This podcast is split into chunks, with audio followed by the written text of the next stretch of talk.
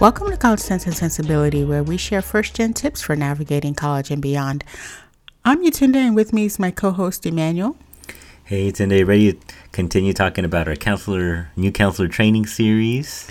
Yes. So today we're going to be talking about what was our most useful resource when we first started out.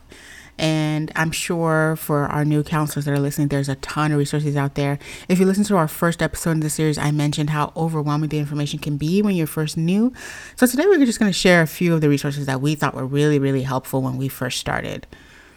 So I would say for me, mm-hmm. is that okay? I'm just jumping right in. Yeah, right? yeah. No, I, I was expecting you to. Before yeah. I forget, no, I'm just kidding.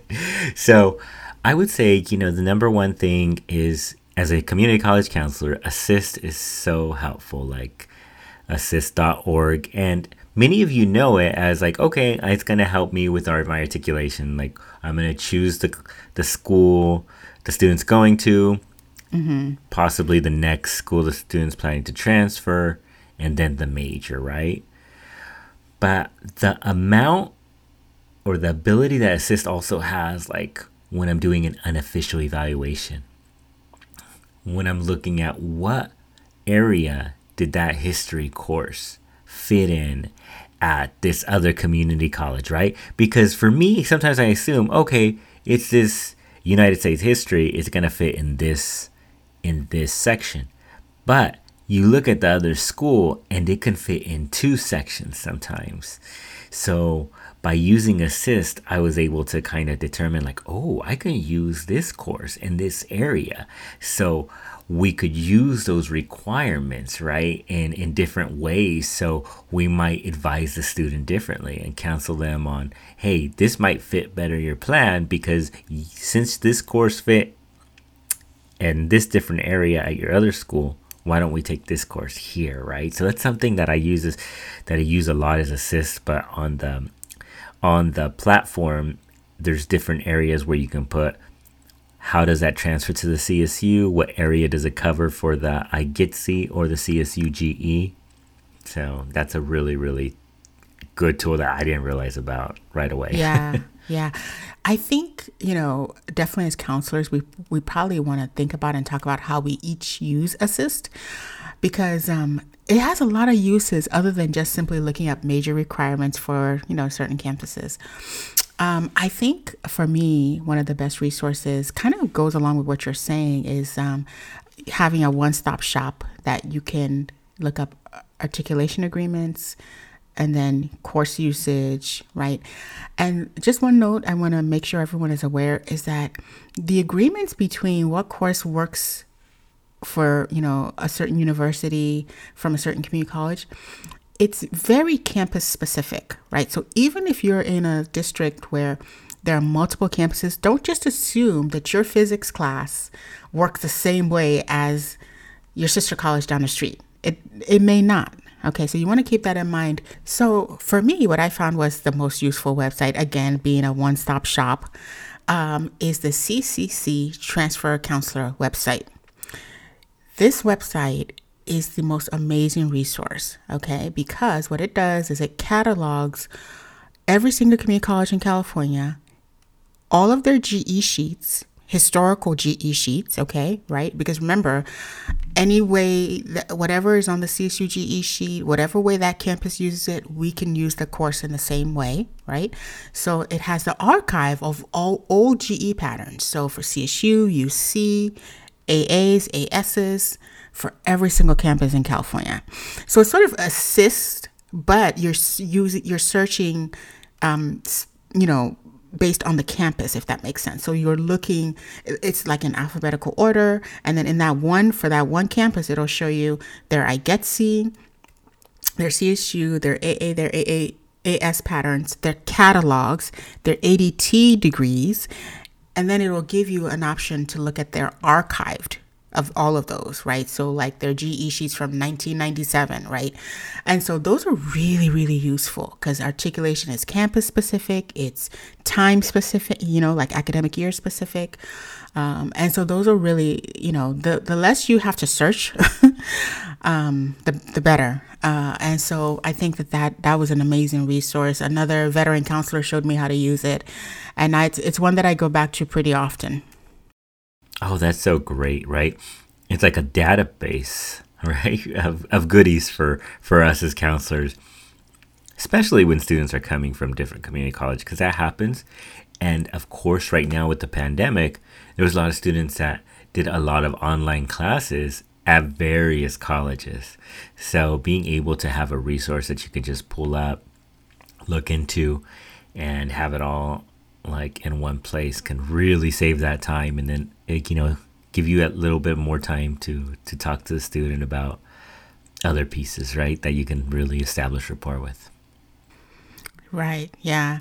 Now those are some of the web-based. Is there anything that you felt like i feel like some of it too you know I think ours college, although we could always do better, I think we do a great job of having a lot of public facing resources, right? So, what I just described with CCC transfer, our college has ours posted on our website with archived GE patterns and catalogs and things like that. Um, the, is there anything that you can think of that's like campus specific that counselors should look for? I can think of one off the top of my head, but I'm curious what you would say. For me, I would say, you know, a lot of our students are in the transfer. I work with a lot of transfer students. So sometimes, like, the transfer student center website is like a really get, great resource to just look because it's campus specific, t- typically to your campus. And then if you look through some of those links and guides, it kind of links you to the CSUs, the UCs, the private schools. So depending on how your transfer center's website is set up, but what it can do is it can provide you with more questions like, oh, I didn't know about this, right? So you might talk to your transfer coordinator or another seasoned counselor, right? So sometimes it's just like learning and looking and exploring. That way you can have some more different questions that will come out based on that. Mm-hmm. Yeah, I, I would agree with that. That the, your college's transfer website is probably the most full resource out there. Um, you know, I have all found useful. One thing that I really love uh, about our college is that, um, you know, when you're first a counselor and when you're uh, ed planning, of course, we all know the core things are what we want to get students to focus on and get out of the way soonest. So English, math, and I found that not very many colleges publicize like their their the flow of those courses. So for example, how does what is a math flow for the typical student, right? So in one page, one resource, what are all the college level courses and how do they fit into certain patterns of majors or or goals, right? So for example, our, uh, some some colleges, I don't know very many, but I know ours um, publishes a math flowchart that allows you to see what is the STEM typical STEM pathway, what is the typical business pathway, what is the more liberal arts pathway. It's color coded, it's web based. Students can use it, counselors can use it, people from outside the college can use it. Um, that's true for our English classes as well. It's true for our ESL classes, but I don't find that very many colleges publish that. Um, so if your college doesn't, you you may want to you know collaborate with some instructional faculty and get that on the website. But also if they do that is a great resource as well. Yeah that's awesome. That's that's a really good point. It's just a visual and now um, a lot of the community colleges in california kind of going the pathways model. So mm-hmm. kind of looking at those pathways just to explore just to learn right? We get it. Every student is so different. And so you want to make sure see what makes sense for the student. But it's always a little bit of, I feel like a good roadmap to just kind of understand and learn and have just more questions, right? And I believe that's what it is as a new counselor is just having questions and uh, and knowing that there is so much to learn that it's not going to take one year. I'm sorry, y'all, but I feel like it's a learning experience and you just got to be ready to continuously learn. Mm-hmm. Yes. That would be my one thing right there. Be ready to continuously learn and be open to it and and and enjoy the process because I, I love learning so maybe that's what it is. mm-hmm. mm-hmm. That would be your one thing? I would say my one thing for new counselors is to be open to learning from other counselors, veteran counselors. Like the web based stuff, you know, the hard resources are there. Um, but when it comes to combining um, all of those, inf- all of that information, and then and then applying it to the population you serve, I think uh, don't be afraid to ask questions from other counselors that have been at that campus for a long time, um, and and then getting to learn their different styles, right? Uh, especially and as much as possible try to learn from a STEM counselor, learn from someone who's been in EOPS for a while. Just sort of giving yourself the opportunity to learn different per- perspectives. Ah, I love that. I think it's always great to learn from others, right? And I think it's a good way to just kind of establish that that team mentality.